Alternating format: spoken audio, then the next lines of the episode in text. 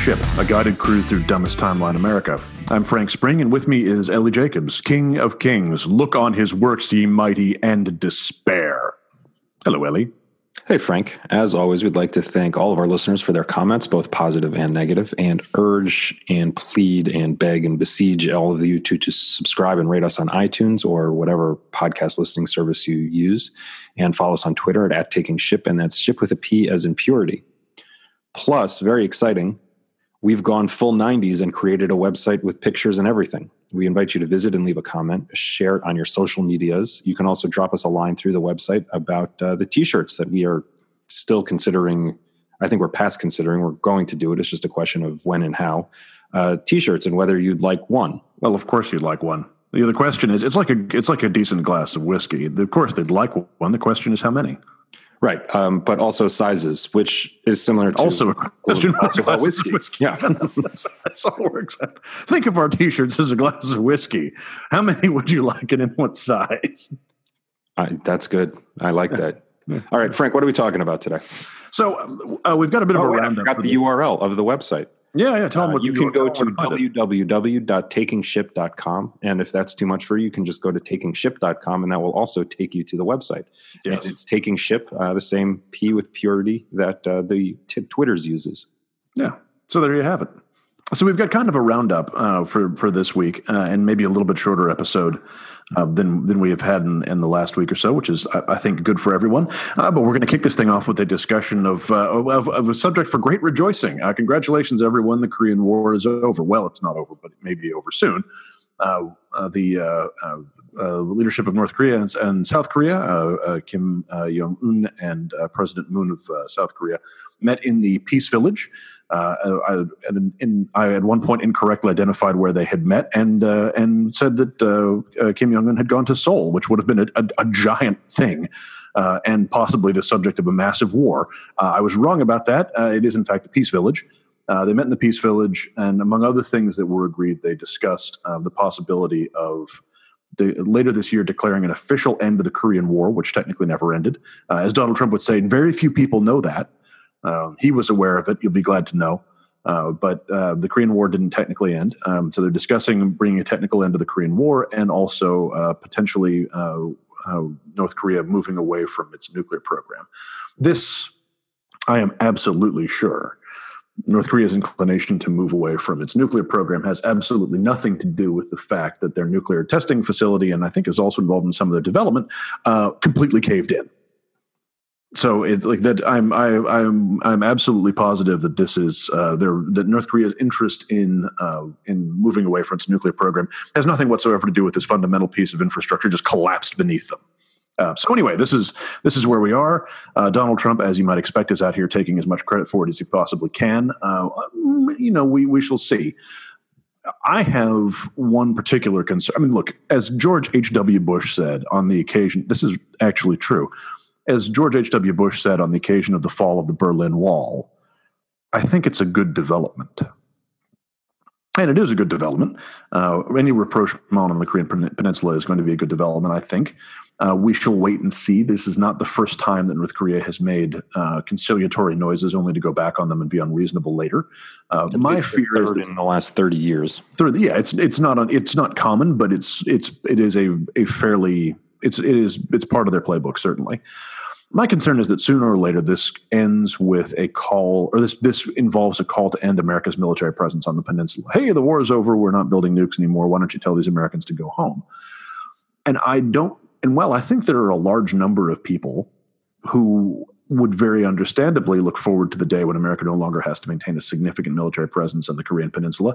Um, Which, by the way, is upwards of like 50,000 troops plus families and support staff and yeah, it's huge. It- yeah. it's absolutely huge. right in the middle of downtown Seoul. Mhm. Yeah, it's it is uh, from the perspective of uh, yeah. I mean, the, the purpose of it in game in game theory terms, uh, not to sound like a time for some game theory. No, we're not going to do that. God in damn it. God, I know. I just I can't resist it. In in game theory terms, it's a tripwire, right? Like the point about the point of having a couple of American divisions in North in Seoul is not that they would be able to resist by themselves a uh, a South a North Korean invasion of South Korea. the purpose for a facility like that is so that North Korea couldn't take any any large scale meaningful offensive action against South Korea without involving Americans. Uh, and then we would have then we would have to become involved. So the idea is it is impossible for North Korea to to conduct a limited military operation against South Korea without dragging us into it, which is of course the the stick. Um, so at some point, I think you know there, there's all sorts of reasons why we would like potentially to be able to reduce our presence on the peninsula, but I can't think of a single assurance that uh, North Korea, the DPRK, could possibly give that anyone would accept for why we should uh, why you know for for when it is safe for America to withdraw from the peninsula. I mean, they'd have to de- they'd have to demobilize on a massive scale and have that demobilization verified. And and you know, if you think that's happening, uh, you can pull the other one.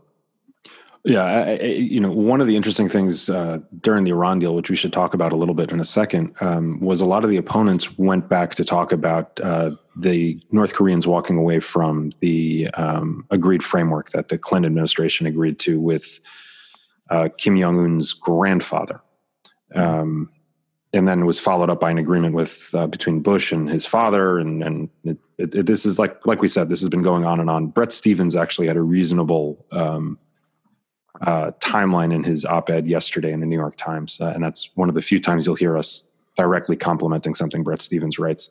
Um, and speaking a reasonable game, timeline, he has ri- he has risen to the standard of a reasonable time. Yeah, yeah, we'll give him that.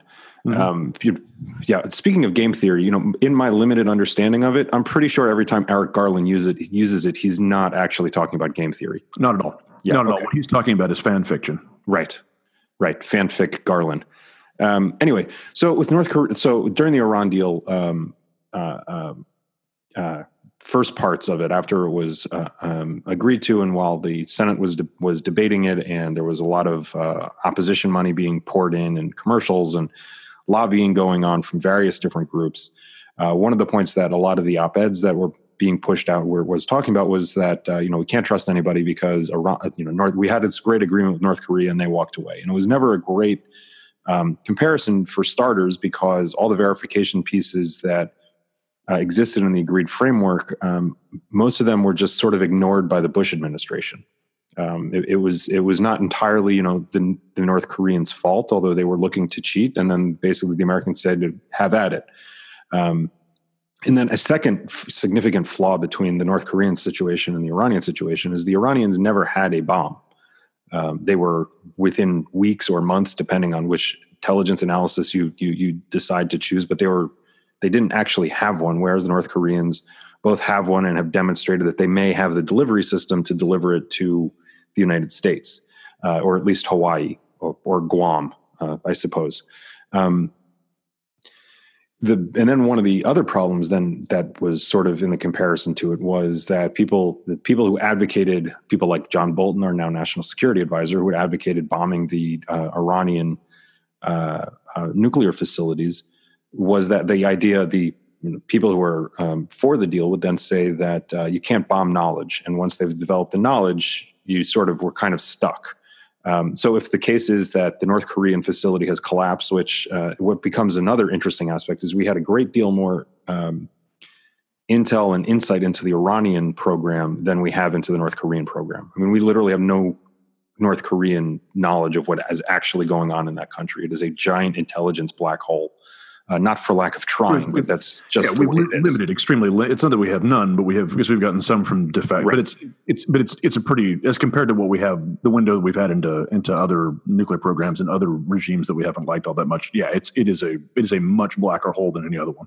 Right. So our understanding from again from sources whether it's the Chinese or seismic activity wherever else is that they're primary facility collapsed in, in, into itself. It was under a mountain, and the mountain collapsed as mountains do when you basically carve out everything underneath them and then blow yeah. up a bomb. And you're not especially responsible civil engineer. You don't have a history of responsible or especially professional civil engineering to right. begin with, or care about your citizens who were under said mountain.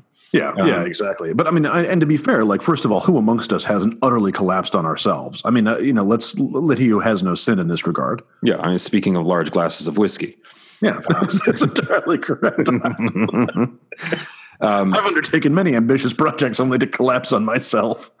You know. Uh, but you know, with North Korea, Frank, you're, you're 100% right. At some point, it's going to result in the North Koreans insisting that the Americans leave the peninsula. Whether and then it'll be a question of what sort of verification they can offer, or guarantees they can offer, or more important, what guarantees the Chinese can offer. Um, and I don't know that there's anything that anybody's going to be particularly happy about because it really does boil down to if a regime is dead set on having a nuclear weapon, there is very little the rest of the world can do to prevent that from happening. Yeah, it's an it's an ugly reality, but a but a but a simple one. There are steps that we can take, and, and, and we should obviously, and we have. But but ultimately, if if the idea is, goddamn, all of you, we're going to do this thing, uh, you know, there's very little that you can do, especially if that regime happens to be dug into the most entrenched defensive position in the world. Right. Uh, so, I mean, that, that's yeah. I mean, that's the, I guess the whole point of this is there again. To, you know, former President HW was not wrong. Uh, it was a good development. Uh, this is a good. This is potentially a good development. But but I think before we start handing out Nobel Peace Prizes to anyone here, uh, let's be aware of the of where this this particular road ends. Yeah, I mean, Kim has lost nothing at the at this point and gained a tremendous amount. Sure. Yeah, and that's that's all honestly like the more he is seen, and a lot of this is about his desire internally and for his own sake to be seen as a as a credible actor on the world stage, which he is right. which he is doing now. So we'll see him getting the meeting with Donald Trump will be. I mean, it's it, it's Part, huge. Parcel of that. That's why they've always. This isn't. This is one of the things that that I think came up after Donald Trump was so pleased that the North Koreans had wanted to talk to him. That it was a, an epical moment. Uh, you know, a Nixon goes to China type thing. The North Koreans have been asking to talk to every president since Jimmy Carter. Yeah, this is like this is this is something they do because they want to be seen as being co- as being equals with the United States and and in the grand affair, and we have decided not to treat them that way because the United States was up until very recently, and you can make an argument still is, and a leader, if not the absolute leader of the free world, and North Korea is a is you know is not is not yeah that's right yeah is an ostracized is, is an ostracized state yeah. So speaking of, uh, uh, I, I, I, worry that all, all that may happen from this is that all this excitement, or actually might be a positive. All this excitement might mean that there'll be more M*A*S*H reruns. Sure, I mean, uh, you know, honestly, it's an ill wind. It really is. Uh, speaking More Alan Alda, that's what the country wants. That's you know that's that's what we've been. That's you know you're not wrong. That's what we've been crying out for. That's I mean, so God true. damn it! What was it? It was Aaron Sorkin this week was saying NBC has asked him to bring to create a, a, a West Wing revival or something. Yeah, you know, I mean, he's been singing that song for a while, but like, I mean, you know, God, please, no, don't do that. If anything, NB, NBC, if you're listening, if you want to revive and a we know you are political show that is worthwhile, Parks and Recreation. Yeah, that's right. Or the uh, or the scripted drama "Taking Ship," uh, featuring which is about two white guys. The podcast. Yeah, we'll script it. Yeah, because I think you know network TV is probably more than just Casper mattress money. I would think so. Although, I mean, anymore, honestly, it's hard to tell. So, speaking of lands of bad options, and by that I do mean North Korea, and I also mean uh, network television. Uh, another land of bad options, the Iran deal. Iran, uh, the Iran deal, you know, it's the gift that keeps on giving in the sense that it is not.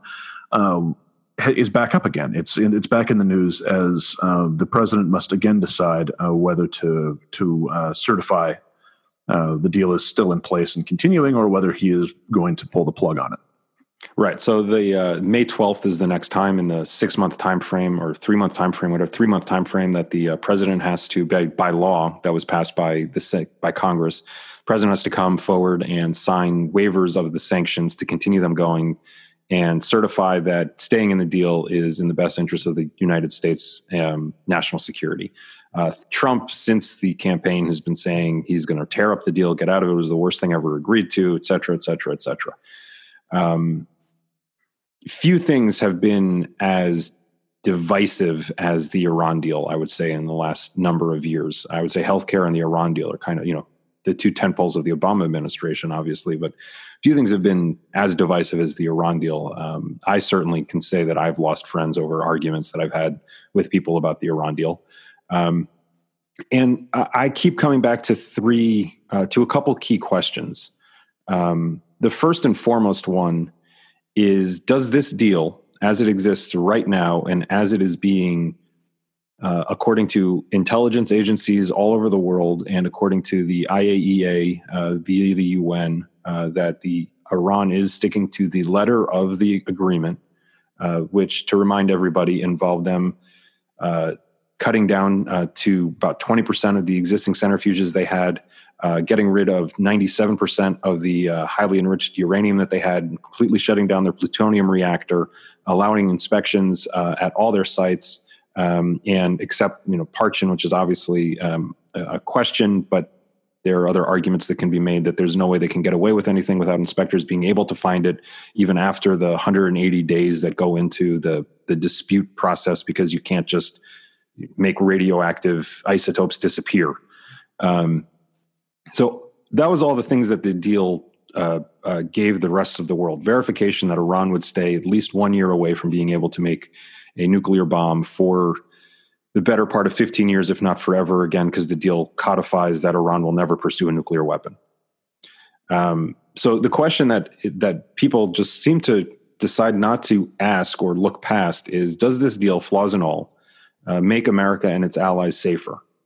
And there's it's virtually impossible to answer that question without bringing in other aspects: uh, Iran's nefarious actions in the region, um, Iran's chasing of ballistic missile technology, which is a considerable problem, the timelines of the deal, all these other things. There are flaws to the deal, but again, keeping Iran boxed in and to the strictures, to the letter of the law of this deal for the next, you know, whatever the original timelines of 10, 15 years, whatever it might be, unquestionably makes America and its allies safer right now.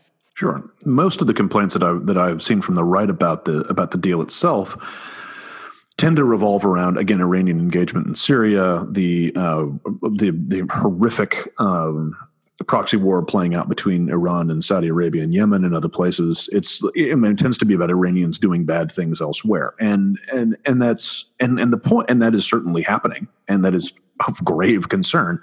The Iran nuclear deal is the Iran nuclear deal it wasn't the Iran does everything we say deal because that deal was never on the table. We just don't have that kind of leverage over Iran. And the idea that and and and the belief that we do, and this is ultimately what it comes back mm-hmm. to, is there is still on the right. And, and it's a, I feel like it's actually weakened a little bit, a little bit strangely because the rights, um, isolationist, uh, the isolationist wing of the right has gotten a little bit stronger, a little bit more strident in the last few years, and so they're they're a little less unified in their idea that we should be interventionist, all you know, as interventionists as we care to be. Damn the consequences. Uh, but nonetheless, there's still a you know a, a, string of thinking on a strain of thinking on the right, which is we can basically bully people into doing whatever into doing whatever we want them to do in spite of absolutely all historical precedent, which suggests that when we do attempt to bully, when we do attempt to just use force to coerce people into doing things, there tends to either don't do it or there tends to be very there tend to be you know very damaging long term consequences. So the real strength of this deal, to the extent that it has one, and it definitely does, is that again, this was not about making the Iranians do all the things that we want them to do. It was about making them do one thing that we wanted them to do, which is stop developing nuclear weapons. And in that, in that respect, it's been successful. If it is not doing that, then that's a separate question. But I mean, the evidence so far suggests it's working. Yeah. That and again, that so that's the key question. It's not what else the deal didn't touch, um, because the deal couldn't touch things. It's like you go try to buy a used car, but you also want the guy's house. That like that wasn't an option. You're there to get a car, and you can have an argument that it was too narrow narrow focused but then you have to answer the question how are you how are you going to broaden the scope of what you were actually going to be having conversations about. And there was no uh, stick or carrot left. The yeah. sanctions had gotten to the point, um, and you, the, the Economist, I believe, and I think I put this up on the Taking Ship Twitter feed uh, last week. The Economist had a great graph um, of uh, plotting out when different sanctions, uh, both the U.S. sanctions and the international sanctions, went into effect, charted against um, the the growth of uh, uh, of Iran's centrifuge program. Um, they were still doing things. The sanctions didn't stop them from doing what what we didn't want them to be doing. And when it got to the point that the other countries that were vital to actually make the sanctions stick said we're not doing sanctions anymore, um, you lost a lot of leverage. And so again, it was about the nuclear program. You couldn't make it about other things because there was no opportunity to. Yeah. And the second thing that I think that people have just decided to look past and not talk about is you can't take back what's happened since the deal was signed. You can't take back that um, the Amer- the world economy opened to the Iranians to some extent, even though there are some sanctions still in place over uh, their nefarious behavior in ballistic missile technology. Um, but that 50 to 120, 130 billion dollars that was returned to Iran was their money that they were going to get back at some point regardless. That wasn't just money that was never going back into their economy. And you also can't talk about the growth of Iran and their, you know, the expansion of their network and reach throughout the Middle East, as horrible as it is. And as Frank said, you know, the, the war in Yemen, the war in Syria, um, that's all awful, horrible, horrific things, but you can't change history. That's stuff that is happening now. And I don't see that it's incredibly valid to bring those up as proof points right now because that's just stuff that's happening. And then the third part, and this is really the most important thing, and one of the reasons I wanted to bring up the Iran deal today at all, um, we are going to talk about it in great in greater detail as we get closer to May. Uh, as we get closer in the next two weeks, we're going to try to get some guests who really know what they're talking about, as opposed to the two of us. Um, but the third thing, and this is something that I've noticed uh, in, on the right of people who are you know, virulently anti the Iran deal, uh, who have started to soften uh, about maybe pushing Trump to sign the waivers again, is that with Team Chaos in the White House, um, there has been no calculation for how to deal with the repercussions of walking away from the deal. Um, no calculations on the public side, and there's no one working on the inside because there is no one there uh, to calculate that either. So walking away from this thing is basically, you know, throwing a match into a room, closing the door, walking away, and pretending nothing's going to happen to the rest of the house. Yeah, it's and and that uh, that ultimately is that's the real danger here is there are foreseeable repercu- there are foreseeable consequences immediately if we pull out of the deal. Uh, but there are a large number of unforeseen consequences here and i absolutely guarantee you uh, that just no planning at all has gone into that into, into what happens or how to deal with it in, within the administration. Just just none. Yeah i mean I, will the last the last thing I'll, I'll say on this is people need to uh, envision trump deciding that he wants to walk away from this thing so he says that all the negatives of the deal outweigh the positives of the deal. And that's why he's walking away from it because it's no longer in the national security interests of the United States. However, now all the things that people say is bad about the deal still exist. But the one good thing of the deal, preventing Iran from getting a nuclear weapon for at least a year, also no longer exists. Or it remains intact because the Iranians decide, because every other partner in the deal remains compliant. Iran decides to remain compliant. And what we have just shown the world is the world doesn't need us anymore. Right. And, and so, so long North Korea, yeah, denuclearization, which, which, is a great fucking look for us. Yeah. Yeah. All speaking, right. Speaking of good looks, now that we're ginned up, now that we're yeah, that's exactly. Now that we're just god damn, I'm you know I'm full of coffee and ready to fight. Uh, actually, now, now, that, now that now that we're good, now that we're good and ginned up and ready to fight, uh, we're actually going to try and sound another reasonable note here uh, which is unusual for us, but bear with us. Uh, there was a little dust up uh, uh within Democratic politics this week. Uh, a, a, congressional candidate in uh, in the Colorado Sixth Congressional District, which is Boulder and, and, some of the surrounding area, a guy named Levi Tillemann. went and had a meeting with. it sounds like he walked right out of the Deadwood set, by the way. Levi Tillemann? Yeah. Right. And what what what isn't just swearing and firing a pistol crazily in the oh boy that guy he's got a mouth on him um, now levi tillemann uh, rolled up uh, into this meeting with steny hoyer as part of the democratic leadership and, and and recorded his conversation with congressman hoyer Tillemann, again, congressional candidate, Colorado 6th. He is running against Jason Crow. Uh, Jason Crow is, so it's a contested Democratic primary. Crow is the favorite of the what, we, what you might call the party establishment uh, in Washington, also in Colorado, incidentally.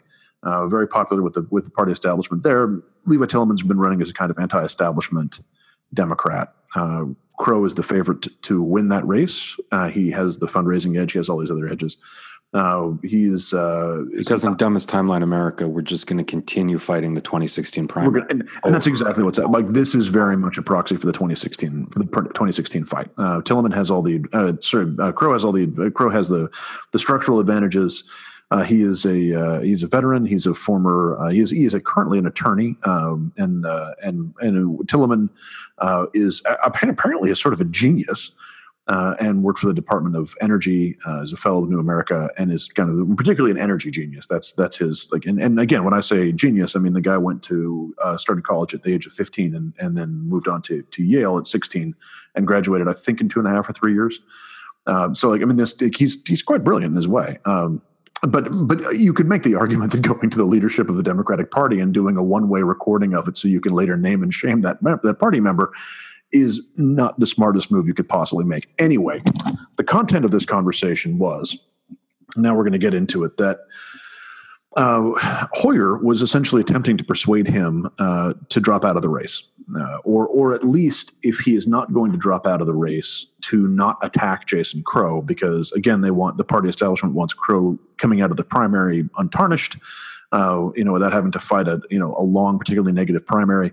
Uh, that was the point of Hoyer's uh, of Hoyer's discussion with with Levi Tillemann. Tillemann was upset that the party was party leadership was involved at all, was picking favorites uh, was you know sort of demanded to know why the why the people weren't being why the voters weren't being allowed to make this decision themselves. He recorded this conversation. He published it. This apparently was allowed because where the conversation was was recorded was a one party consent state.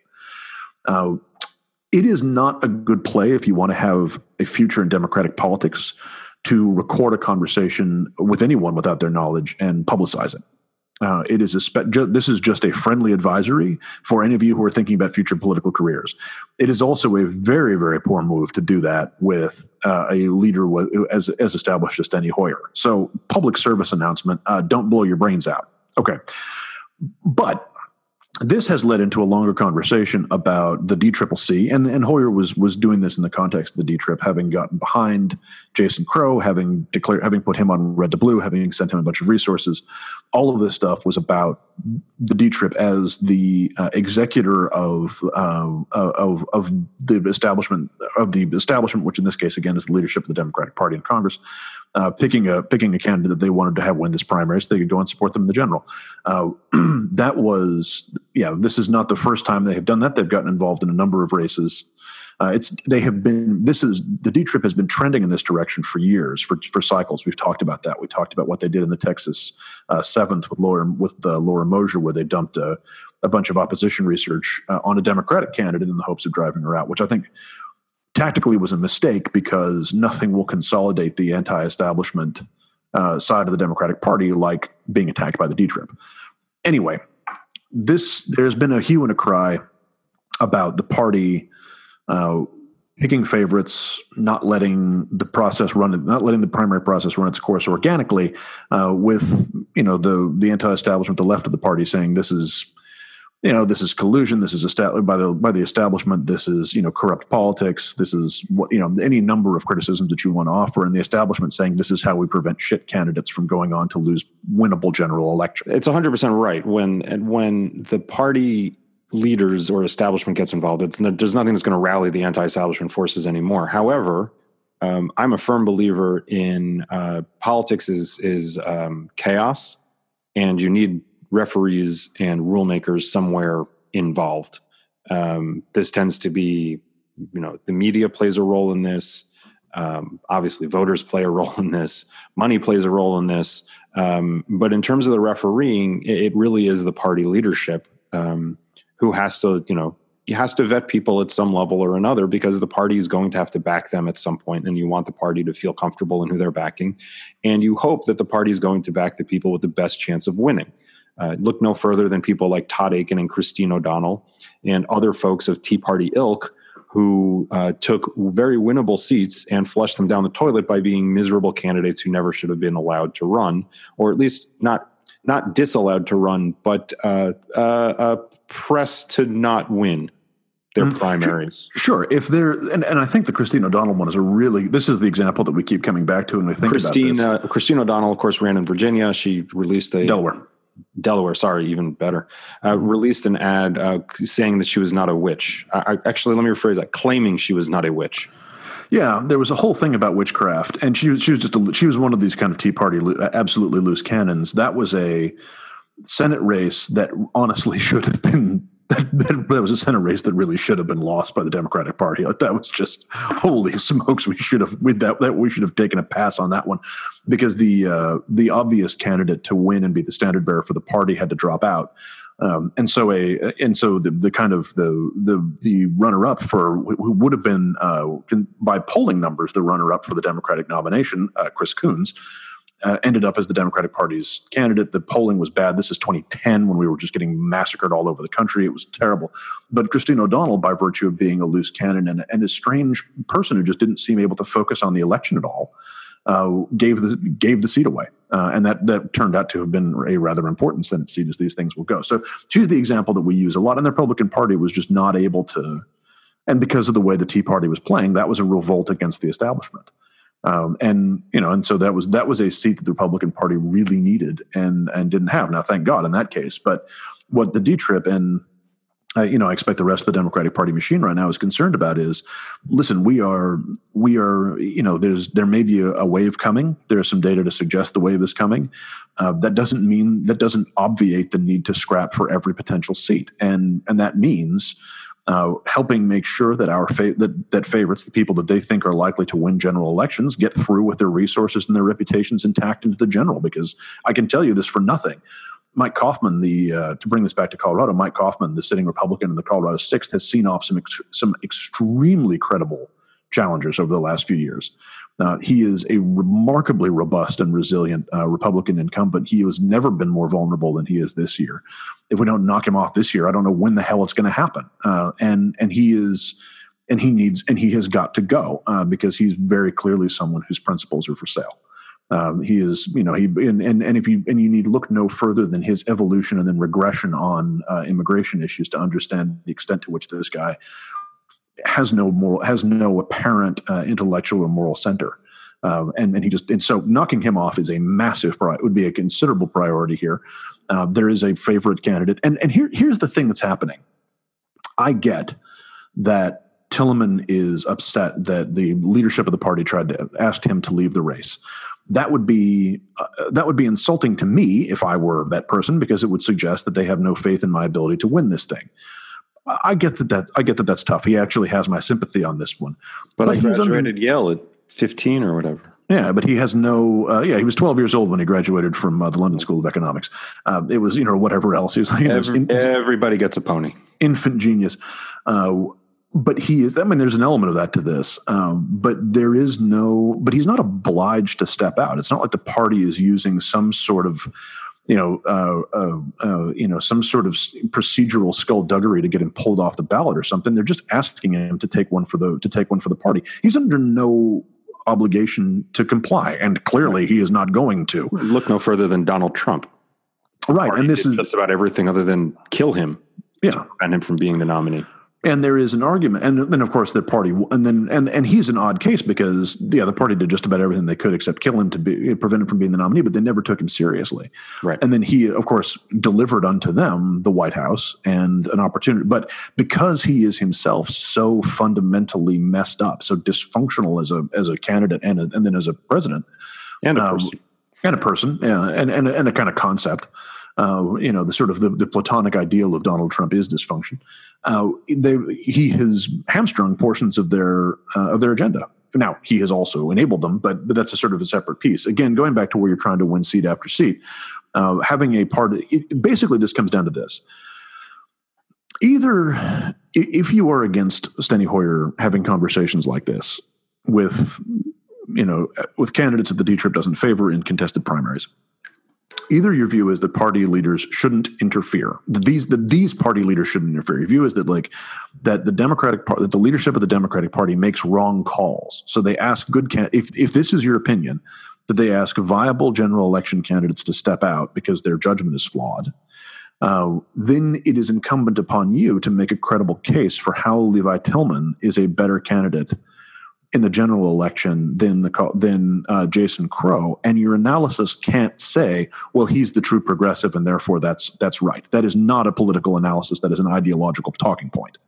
Uh, so if you so again, if your view is these the, this leadership shouldn't be picking favorites because their judgment is flawed fine but make your case in a way that doesn't say that isn't about oh the most progressive candidate is going to win the, is going to win every time uh, because that that is just not true uh, there may be places where it is but that is just blanket not true.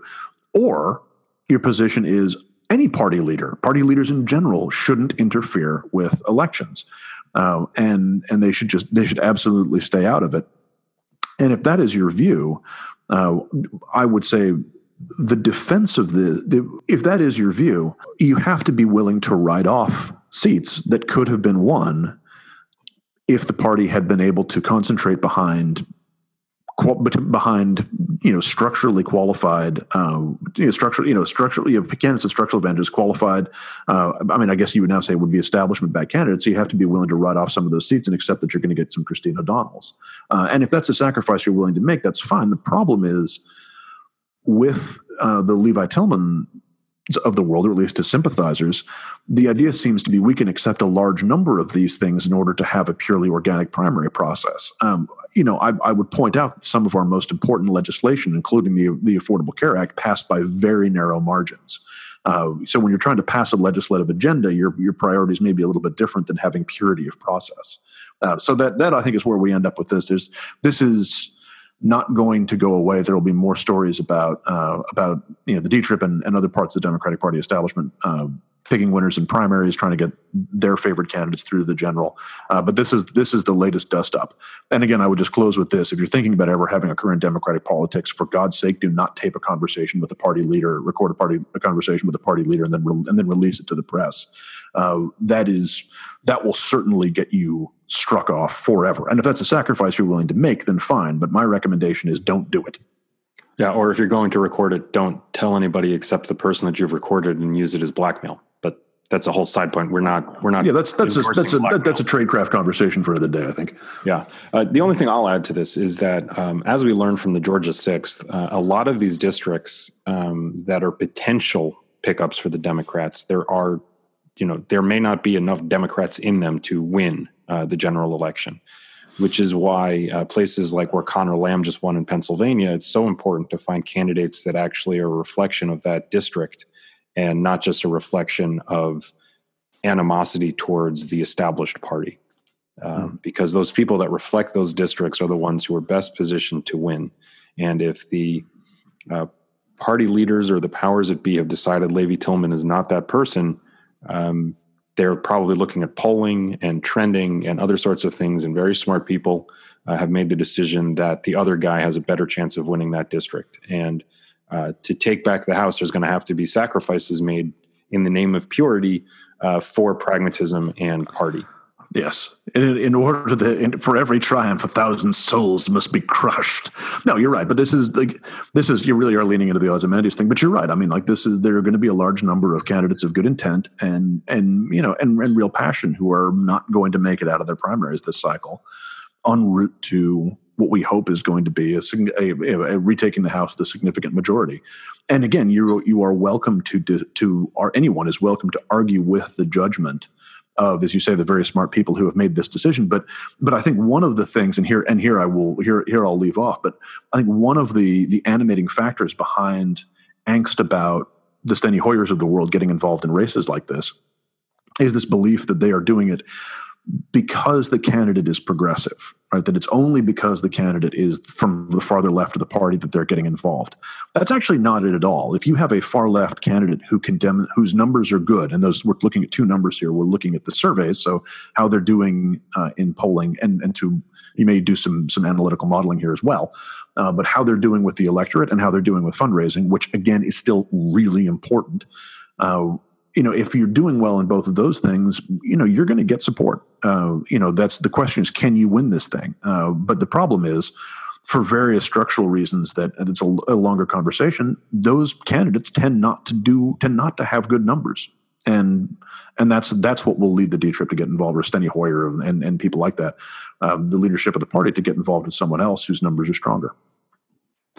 Yep. And uh, speaking of smart people, and we'll we'll close out with this before we take ship. Um, President Goodbrain Bestwords, um, we've decided could could potentially be trolling us. Uh, we're not entirely sure. but we fear that as we are the own trolled and furious, we've attracted President Trump's ire because we're the only group of angry Americans he hasn't directly uh, reached out to. Um, so, with that, uh, the president tweeted um, this past uh, Thursday, Friday. I don't. There's so many tweets. Who remembers at this point? Yeah, but all, the, point, all right? the world is a Tuesday afternoon now. Yeah, between yeah, in this never-ending Tuesday of dumbest timeline America, uh, President Goodbrain's Goodbrain Best Words tweeted the following: Is everybody believing what is going on? James Comey can't define what a leak is.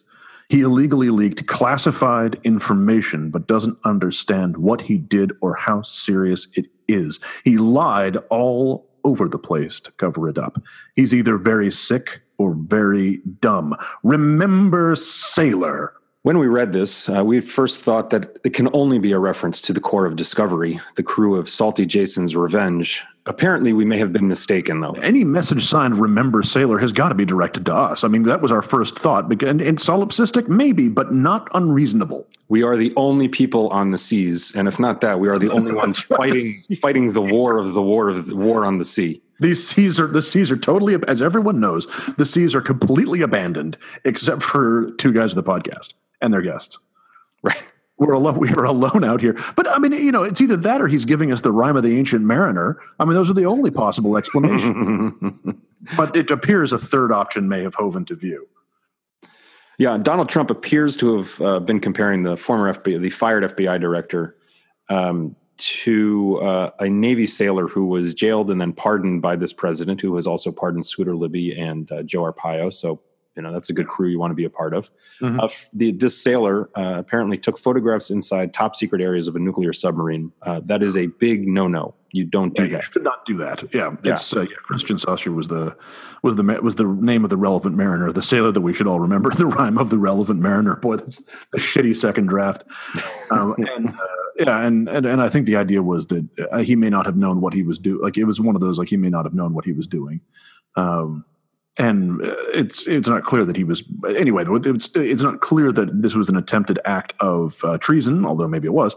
Uh, but it was. It, but in any case, that's the they're they're actually he wasn't just trolling us or giving us the rhyme of the ancient mariner. There actually was a relevant sailor that we were supposed to remember.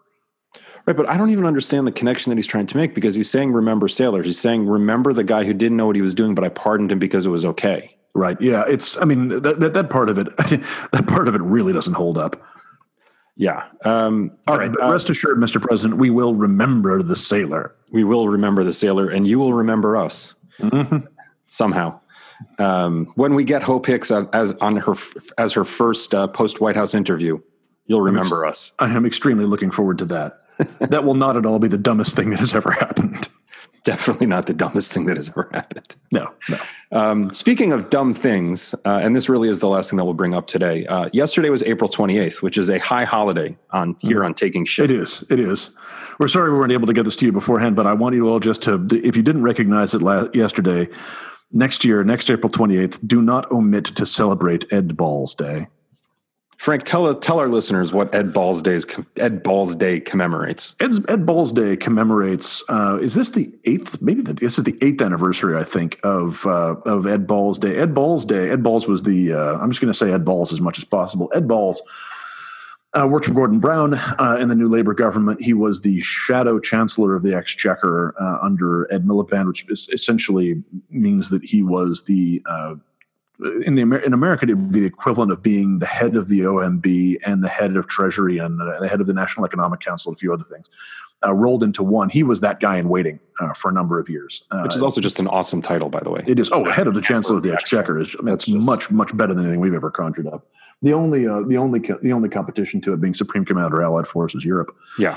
Yeah, I mean, which you know, honestly, has, has yet to be beat but uh, anyway, so he he uh, was a labor leadership contender. Blah blah blah. He's a pu- very public figure in the Labor Party. Uh, was shopping one day, uh, looked, uh, pulled out his phone, and attempted to search his own name on Twitter. There's no way to pretend this didn't happen. He's at least come clean about that, and attempted to search his own name, Ed Balls. Except he tweeted his own name, and so the account Ed Balls just said the words Ed Balls and it became it was such a wonderful encapsulation of everything especially ed balls that it was widely celebrated and has now become a an international holiday Uh, so next August 28th or April 28th, excuse me, uh, next year April 28th, uh, do not omit to celebrate Ed Balls Day. Uh, go ahead, and, go ahead and tweet the words.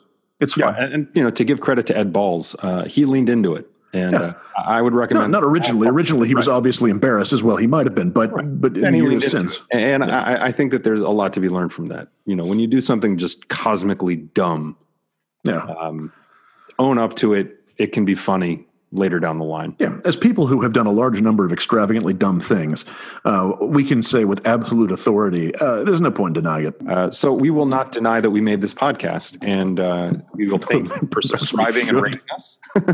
Subscribe and rate us on on whatever platform you decide to use. Uh, please follow us on Twitter at, at Taking Ship, and that's ship with a P, as in, uh, well, President Goodbrain Best Words.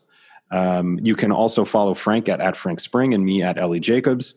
And now you can go to our website, which is takingship.com. And uh, our Twitter feeds are on there, as is a contact form where you can get in touch with us and uh, let us know where you feel, uh, how many t shirts you want to order.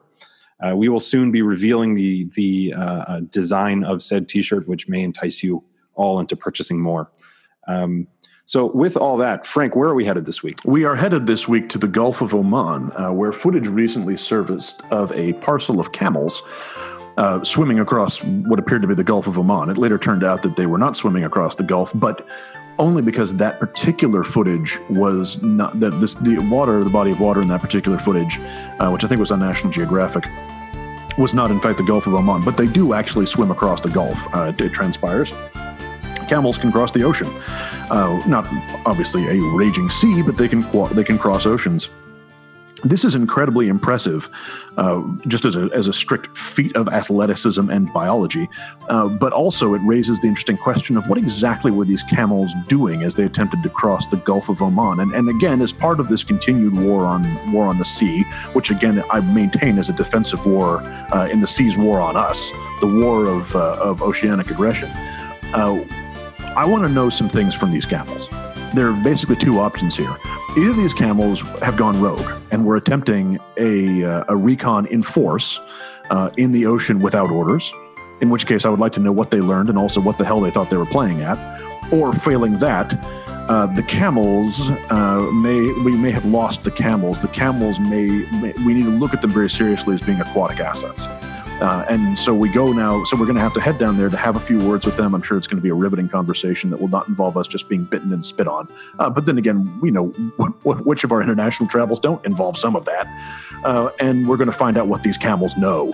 Uh, so, friends, uh, we take ship now for the Gulf of Oman. Take care, everybody.